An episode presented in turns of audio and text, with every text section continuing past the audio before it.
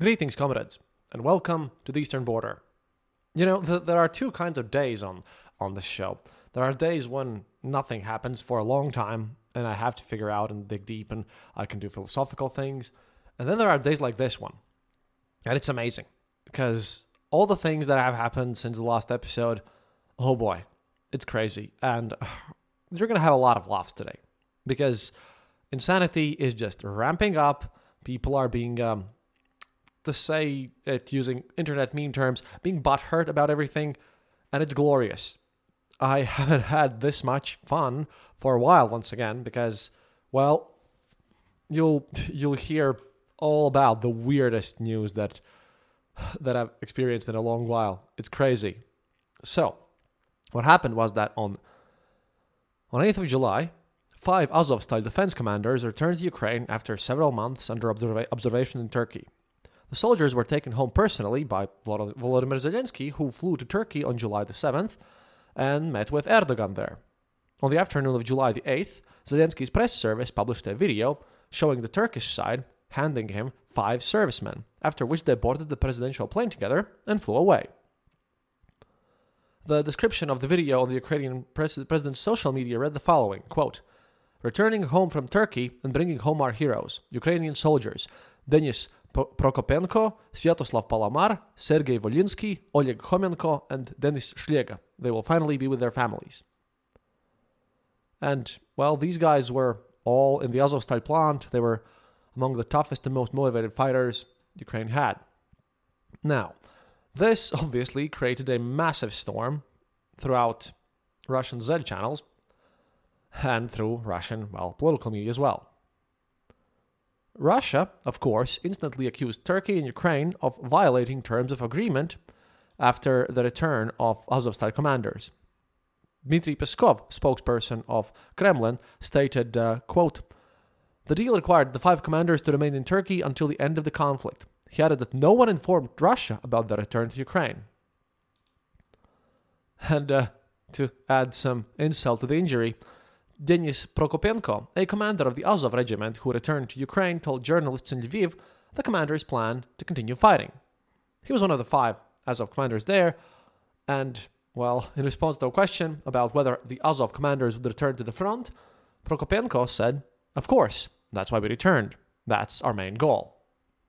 So, that, once again, created a mass of bizarro actions from Russia. And let's, of course, start with Dmitry Medvedev, and then we'll get to the war correspondence, because Medvedev, the old alcoholic demon, never ceases to amaze me. He, by the way, currently uh, officially counts as the deputy chairman of Russia's Security Council. And he threatened uh, to attack Ukraine's nuclear power plants and other nuclear facilities in Eastern Europe in a post on his Telegram channel. In his post, he refers to unconfirmed reports from the Telegram channel MASH that Ukraine's armed forces allegedly, allegedly tried to attack Russia's Smolensk nuclear power plant, which is probably not true, and the military airbase in the Kaluga region using either 5B 28s or British Storm Shadow missiles. The Post claims that air defense systems shut down these missiles, but I would add that most likely such an attack never happened because I doubt they can actually hunt down Storm Shadows. Also, authorities in the Smolensk and Kaluga regions did not report any incidents on July the 9th. The governor of the neighboring Bryansk region, Alexander Bogomaz, said two missiles launched by Ukraine's armed forces were shot down over the region, one of which fell in the village of Bitosh. In his post, Medvedev wrote, and this is quite obviously a response to all this uh, public offense to Putin, so Dmitry Medvedev has to prostrate himself even further. Quote, if the attempted NATO missile attack NATO missile attack, yes. On Smolensk nuclear power plant is confirmed that it is necessary to consider the scenario of a Russian strike on the South Ukraine nuclear power plant, Rvina nuclear power plant, and Khmelnytsky nuclear power plant, as well as nuclear facilities in Eastern Europe. Well, I, I think that my listeners in, in Ignalina can, can sleep quite safe. I, I highly doubt this is going to happen, but this was just one phase of all this situation. Meanwhile, all this insanity there in Russian Z channels was going crazy. But there is this little thing, the thing that goes through all of this situation that's happening there. You see, it's very easy to be anti war uh, in, in this whole situation. It's really easy to be anti-Putin because we know who, who the enemy is, we know what to do, and we want to see the Ukraine win. Now there might be some arguments about, you know, form of reparations and what's going to happen with Russia after the war, after they're defeated. But you know, all in all, although we might have some minor disagreements about some things, in general, you know, we have a, we have a firm line and we want to know what's happening. Meanwhile, you know, being a pro-war propagandist is pretty difficult, especially since Prigozhin is no longer paying all these people some good money to do that. So they can't even they can't even form their own positions. What was um, true and correct in the morning will totally be fake and not correct anymore by the official line if you try to saddle what Putin says in the evening. So that's a bit of a difficult job to accomplish. Kind of kind of makes makes you think why why haven't they understood that this whole insanity that's been going on is um, kind of stupid from their part. But you know, I digress. Judging the intellect of pro uh, Putin war supporters, kind of not my strong suit, and I'm not sure that um, numbers can go that low. It's um, some irrational number below zero, which I rate their IQ as, but still. On the other hand, Girkin and his buddies, the kind of who they whom they present as the real opposition, oh, they uh, they went all out. They weren't at all happy about this whole situation. And um, of course, we have some good old good old Girkin snark about the situation. There are three posts that he made because he was raging, and all of his buddies were raging, and everyone who was well in the club of angry patriots, uh, trademark uh, Eastern Border podcast, by the way. Still, we still own the name and we still own all the logos, which might come in useful, by the way. But we'll get to that a bit later. Yeah, they went all out, and they don't uh, like Putin at all. So there are three posts from Girkin that I'd like to read you. One. According to a report of the analytical department of the ABS agency, the operation for the urgent return of the Azov regiment commanders to Ukraine was carried out at the request of the Russian presidential administration in order to distract public attention from the consequences of the unreal rebellion of, of private military company Wagner, which did not take place in reality. According to other experts, President Lukashenko, the most likely candidate for the post of Minister of Foreign Affairs in the Union state under the supreme ruler Yevgeny Prigozhin, has personally addressed Erdogan with his, this request on behalf of Putin. That's obviously snark, but snark continues on his following post as well. Quote, for the extension of the grain deal for two years, Erdogan promised his friend Vladimir to support additional self-propelled howitzers, open a factory for the production of Bayraktars, and to support the entry of Ukraine into NATO. And he promised the other Vladimir that he would continue to lead him by the nose, since he like, uh, liked this process so much. Since the first Vladimir didn't seem to have enough of this, his friend Recep added five more Azov generals to the deal as well. And the latter, our Vovachka, in his joy, promised uh, the Sultan a gas hub, a nuclear power plant, and maximum financing of the programs for the Crimean Tatar people oppressed by Russian occupants, hinting that even more courageous and difficult decisions are possible, but on the condition that Sultan calls Putin beloved wife one day, at least while whispering in his ear. The snark is real and the copium is insane. And again, this is this is Girkin being snarky, just so you don't get confused about all this mockery. And the final post from Girkin about this whole situation was If I were Vladimir Vladimirovich, that is Putin, I would not risk accepting Erdogan's offer to meet with him in Turkey, because there is a growing possibility that they will forget to inform our president about his impending transfer to The Hague. Well, you know, that is quite true. But in general, all these people, all these people were utterly fuming because, uh, you know, in the scale of evil, according to how Russian propaganda portrayed all the situation, on a growing phase of how evil someone is, I think third place is taken by uh, third place is Biden, then second place is Satan, and the first place are Azov commanders. I mean, at the beginning of the war, if you remember, Mariupol was kind of bogged. People were just bogging down and assaulting Mariupol and the Azovstal thing, although they could have made some moves. And this fact that Azovstal, Azov style, and, and all the Mariupol events happened allowed Ukrainian army to basically regroup and strengthen their defenses in other regions. That was a massive mistake strategically from the Ukrainian, from, sorry, from the Russian army. However, they did this because Putin personally ordered all the Azov guys and other Azov regiment to be captured. Like at the beginning of the war, They even stated that all 150,000 troops that Russia had were just fighting these neo Nazi groups and regiments, which is pure insanity. They had to portray some deep, deep, terrible Nazis inside of Ukraine, which is, as we all now know, stupid bullshit. But he had to portray them as the enemy number one, and he even said that, you know, Russian army don't fight and like Ukrainian army don't fight us and everything. The the Azov were the number one villains, and they even built like cages in this Mariupol ruined theater where show trials of them would be held. And then they first switched them over for Medvedchuk, whom no one, especially those guys on pro-war camp, knew why would Russia even need. And now this happened, and uh, yeah, this is an Erdogan backstabbing Putin yet again. Putin being out outsmarted yet again. And if you remember the whole episode about Putin meeting the war correspondents, you know that this probably adds 2023 multiple times on, on his list of how many times the evil Westerners have cheated Putin. Well, you know, Erdogan also just wanted to get one quickie in before, you know, everyone else gets busy. And it's just crazy. It's, it's truly, truly mind boggling because they built up this enemy and now they're dealing with it because it's not a priority anymore. So that's a bit crazy. But, you know, so that you wouldn't start to feel sorry about a club of angry patriots, they have their own issues. One of their uh, guys, Maxim Kalashnikov, published the following post from another Telegram group because apparently they have been getting into some troubles with um, with quite a lot of well local Russian police lately. So I quote this post by Maxim Kalashnikov. Asking for publicity, the police are blocking our activities again. Yesterday, the police detained our employee Sava Feodoshev because he st- st- stood up for a Russian guy who was threatened by a crowd of Tajik, Tajik migrants. Oh, and whose employee is this? That's Listva, that's a thing. It's going to come up next. Listva is a bookstore and publishing house in St. Petersburg known for their ultimate, ultimately neo Nazi views. And this guy was a national Bolshevik, one of the truly most despicable people on planet Earth. Just saying. But that's going to come up next as well.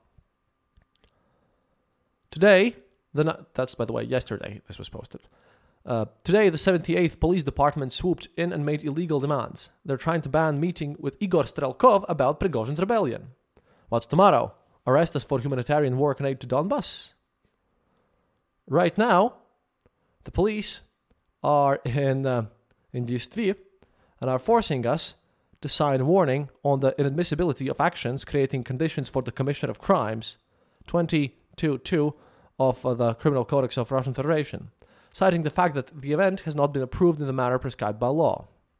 The warning is absurd and illegal. According to Article 54 of the federal laws, events with an audience of up to 50 people do not require approval. The event is non public, and how can it lead to commission of crimes is incomprehensible. Listva is the only public venue of its kind that openly supports special military operation and the Russian soldiers. All proceeds from the planned lecture with Strelkov, that is our buddy Girkin, who is a scumbag, were also supposed to go to the benefit to the Russian army, now apparently to the lawyers for protection against the Russian police. At the same time, Listva is always being pressured and attacked by the police, while other book lecture sites, even those openly anti Russian, quietly conduct their activities. Gentlemen of the police, maybe you are fighting in the wrong direction after all. Right now, there are some in our shop, and they are persi- persistently offering Sava Feodoshev to go somewhere, informally, to just talk. And they're kind of name the policeman and something, it doesn't matter. They, they post onwards. We do not violate any laws, do not engage in extremist activities, support Russia with all our might, and very much hope that the situation will be resolved safely. We ask for publicity. And yes, what kind of criminal activity? Eh? And then Girkin commented on this yesterday. And yes, what kind of criminal activity, I wonder, am I going to be accused of? Maybe the condemnation of the Prigozhin rebellion or calling for a victory over the respected Kiev partners? Then yes, there is no, no dispute, guilty unequivocally. And Listva is my accomplice. So, you know, yesterday he ran into some, um, well, issues there. And this Sava guy, yeah, he apparently had gotten into some trouble after he got into a fist fight with some Azerbaijanis, locals, uh, migrants from Azerbaijan to Russia. And uh, he at one point had pulled out a knife and cut one of them. And, and by the way, at the end of this, one of the Azerbaijanis died because he managed to strike an artery. So, you know, national Bolsheviks and bit of a racist thing. And they're, of course, claiming that it was all self defense and whatnot, whatnot, but, uh, you know, I hardly buy this. But of course, you know, of course, you would uh, think that this would be it. Strelkov was about to go there today and read a lecture, and I'd probably stream it too, you know, it would be live. However, this does not stop there, and I really like their confusion about everything that's happening with them, why they are being struck right now, but we'll get to that. But today, Prigozhin posted the following as he was going there. I am thrilled. What an amazing, what's the, what amazement, what stunning efficiency and effectiveness. Apparently, a bomb was discovered, quote unquote, in the Lvivki. The riot police came to investigate. Six cars, all because a uh, former former officer Strelkov arrived in St. Petersburg, giving a lecture on Prigozhin's rebellion, which, as you know, did not exist in, in reality. Alone and unarmed, officially, not hiding, not with 10,000 heavily armed musicians, not demanding justice, and not even without a negotiating sledgehammer. Finally, an opportunity to show courage and bravery appropriate to the level of the threat was presented on Lienchi. That's the street. The entire Lienchi prospect was completely blocked. Well, what can I say? I have three options. That's Girkin further on. One, I am actually a greater threat to the constitutional order of the Russian Federation than the rebel and bandit Prigozhin with a gang of 15,000 armed thugs. Two, the management of Lietny House 4 is fully funded and supported by Mr. Yevgeny Prigozhin. Point 3. General Zhalo, head of uh, the local police, has finally lost what even he, Alexei Petrovich, considered to be intelligence. Or he's also on Prigozhin's payroll, which is also not surprising given his long standing sympathy for the money of Jewish businessmen. Or maybe it's all the three things combined. So yeah, cops arrived today and arrested uh, like people and threw everyone out and evacuated the building, and it was insane. And well, they finally are clamping down on this. But there are two two important things to note here. After Prigozhin's mutiny, the authorities will definitely be more vigilant about any discontent expressed publicly, even if you are a total Z scumbag. Girkin's immunity, the origin of which, by the way, remains a mystery, including to myself, because I don't know it's it's varied. I, I think really the theory of him not having any, except everyone thinking he has some, may have come to an end. Yeah, it's interesting. And you know, a dictatorship reacts the way a dictatorship reacts by perpetuating and defeating any discontent. This usually leads to new rebellions and conspiracies. Well, but this is something that we all know. It, not even a point of remembering. And second point that's really, really important here is that the whole aphorism is first they came for someone, someone, and then I kept quiet. It's, yeah, just not a meme. It's a detailed description of the logic of any authoritarian and totalitarian government. Those who yesterday rejoiced at the arrest of damn liberals may find themselves in their place tomorrow. There are no exceptions of this rule. The law is a binary thing. It either exists for everyone or it does not exist at all and it's just a matter of time before this lawlessness reaches everyone. And here we go.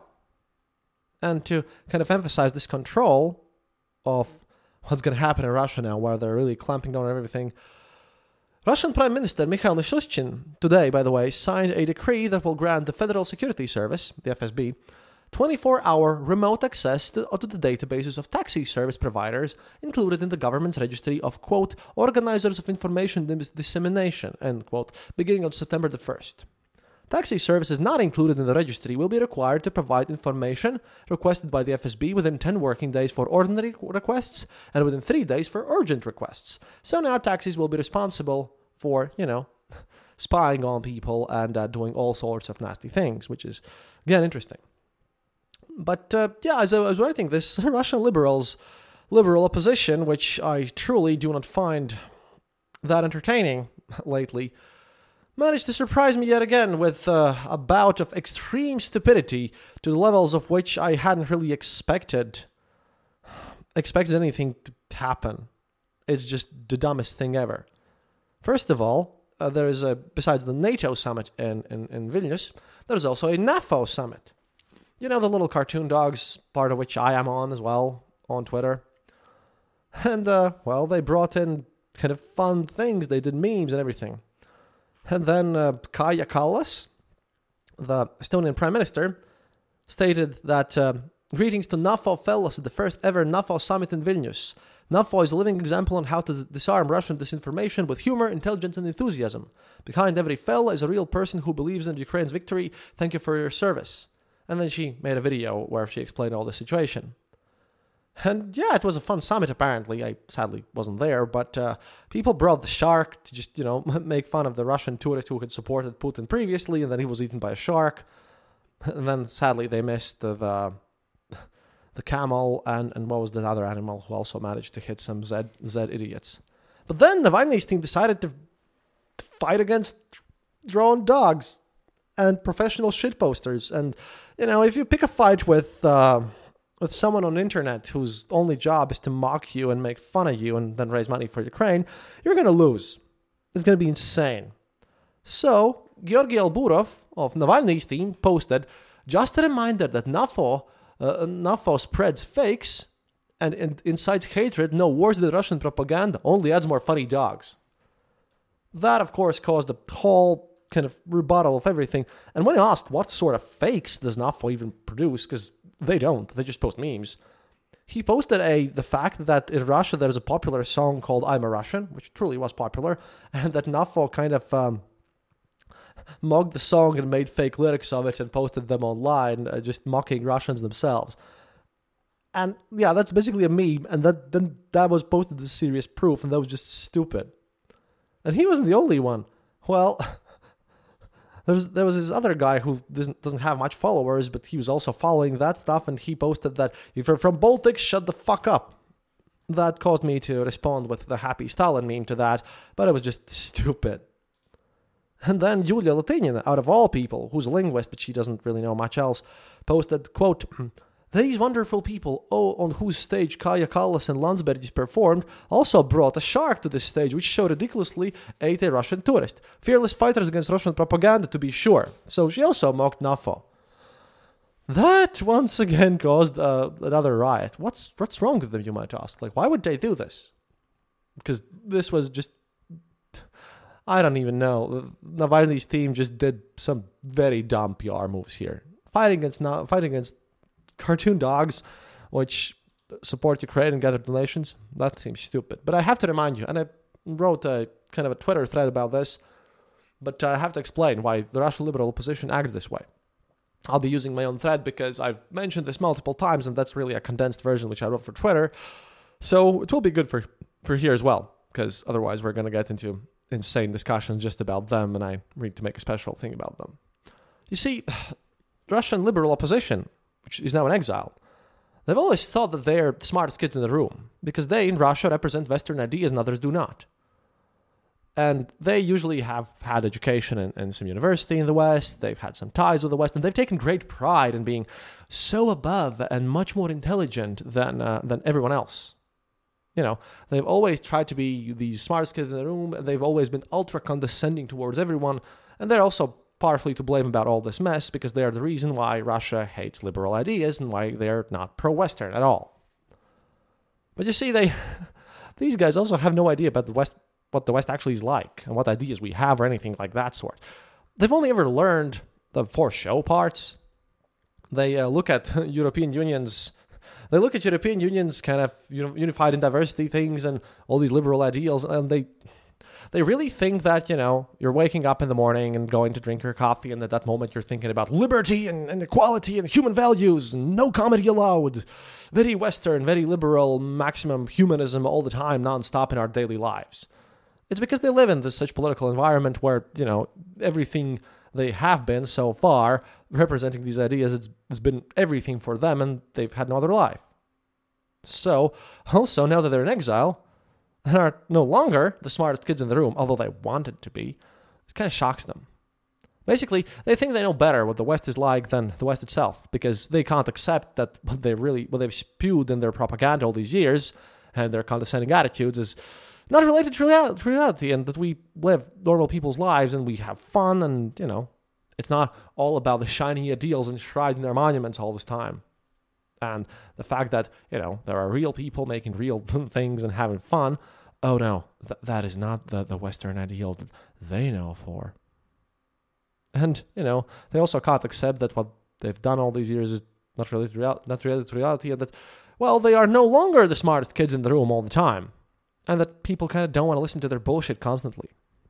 So obviously, they kind of have to fight against NAFO because of their silly images in their head that just do not comply with their illusory image of self worth and aggrandizement and everything as being the only true fighters against Putin.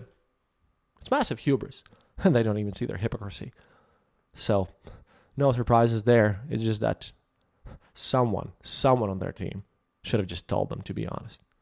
Currently, everyone, everyone on the Russian side have just massively failed today, constantly. And I suppose that makes for a better evening. So that's it for today. Thank you for listening. Again, please support the show either on Patreon, patreon.com slash eastern border, or you know, you can go to our website, theeasternborder.lv, and click the donate button there. Or, as I posted recently everywhere, uh, the donation link about the German guys who want to come with me to Ukraine and do the documentary there, where smidging out the final details I need to get the accreditation properly done with the Ukrainian side, which I'm going to do tomorrow morning as I wake up. But yeah, please consider supporting the show if you like my work. And uh, of course, we will always be with you and working as hard as possible to make some sort of sense of everything. До свидания, товарищи. And remember, happiness is mandatory.